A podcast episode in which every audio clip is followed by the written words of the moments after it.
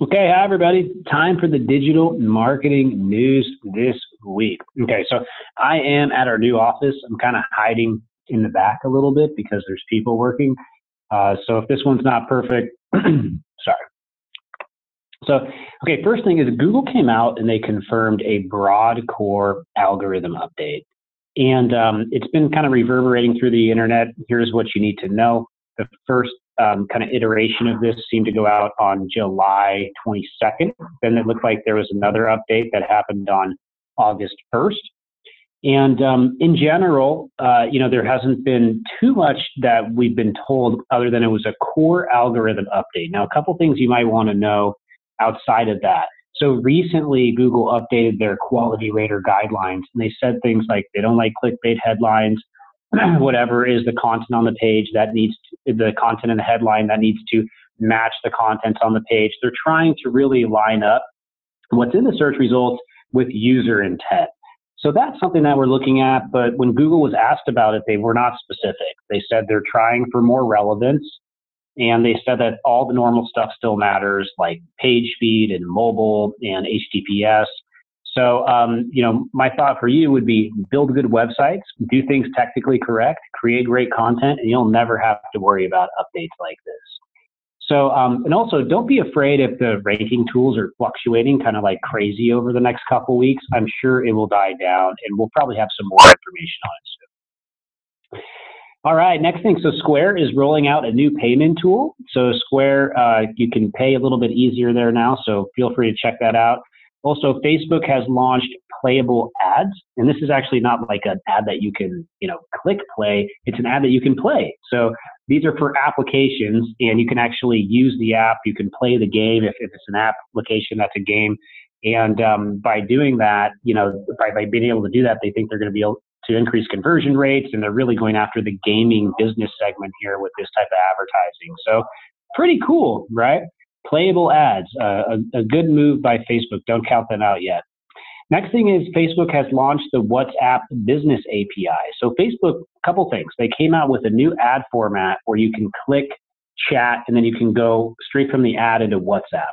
So they're, you know, they're trying to monetize WhatsApp more. In addition to that, they came out with this ability to integrate with the WhatsApp API. Now there's a charge on that for people that costs anywhere between a penny to nine cents uh, to send these messages. But you know, WhatsApp, one of the biggest, I believe, the biggest messaging platform online, and they're looking for new ways to monetize and bring more value to businesses as a result of using it. So a couple new changes there. Um, Google has added auto suggest features to featured snippets. So let me show you kind of what this looks like. So if I do a search for something like how to catch a trout, which I would never do, but say I did do that search, and I land here, you can see these featured snippets at the top, right? And this is commonly referred to as ranking zero in Google for some odd reason. It's really kind of number one, right? But we'll call it zero because that's the industry term. So they pull this data and they basically steal it from this website. They show it here and then they use it in Google Assistant. It's okay. Again, we're moving right now. They use it in Google Assistant. And um, what you'll see beneath right here is you'll see that there are these related searches that show up. So these related searches are new, and that's the new feature. This gets pulled out in Assistant. They steal it from this website. And uh, you know, it's kind of a good thing because it gets people information really, really quickly. And that's what Google is all about, right? They're, they're about getting people what they want quickly and having good results so people continue to use Google. Uh, Facebook is updating their video ad metrics. This is kind of crazy. Basically, it seems like Facebook has just been like totally lying about their video ad metrics. Um, not totally. I don't want to blow that out of proportion, but a good 10%. And you be the judge of this, okay? Let me show you. Okay, so basically they're saying that they're going to be counting these things differently, okay? So um, for starters, the platform will measure video consumption by counting only unrepeated seconds. So before they were counting repeated seconds. So if you would re- we rewind something a couple times, they counted all those, not just the first time that you saw that, right? So that that's kind of a goofy thing that they were doing. And then um, they're updating how they measure video plays. So in the in the past, Facebook reported an impression even if the video didn't play because they auto played it. Right.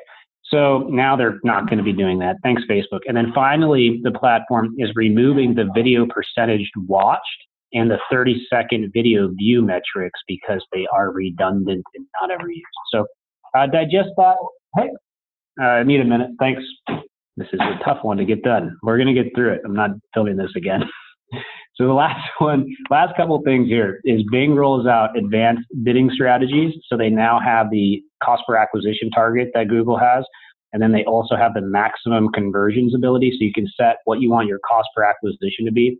And you can also set um, a setting that allows them to maximize the amount of conversions per budget, regardless of cost per click and, and things like that. Um, and then the last thing that I have today, actually, think we're going to get through this video. I'm going to post it even with all this junk. is that uh, Yext delivers local bis- business listings to Amazon. So this is brand new. Um, Yext is just this giant, right? You know, they've got some other really great people in the space that they compete with. Um, but Yext now is integrated with Alexa, and that means that Yext can keep Amazon's digital assistant up to date with local business listings, right? Just read that right off the page. That's what's happening. So another reason to use Yext, Yext is like the Shopify of, um, you know, of, of local listings. Um, but there's some other really great ones out there too. Anyway, so that's a new thing that they have. That's the digital marketing news this week. I got some awesome new stuff coming out on the YouTube channel. So make sure to like, comment, and subscribe so I can bring you some more stuff. And I hope you have an awesome day. And I can't wait to see you.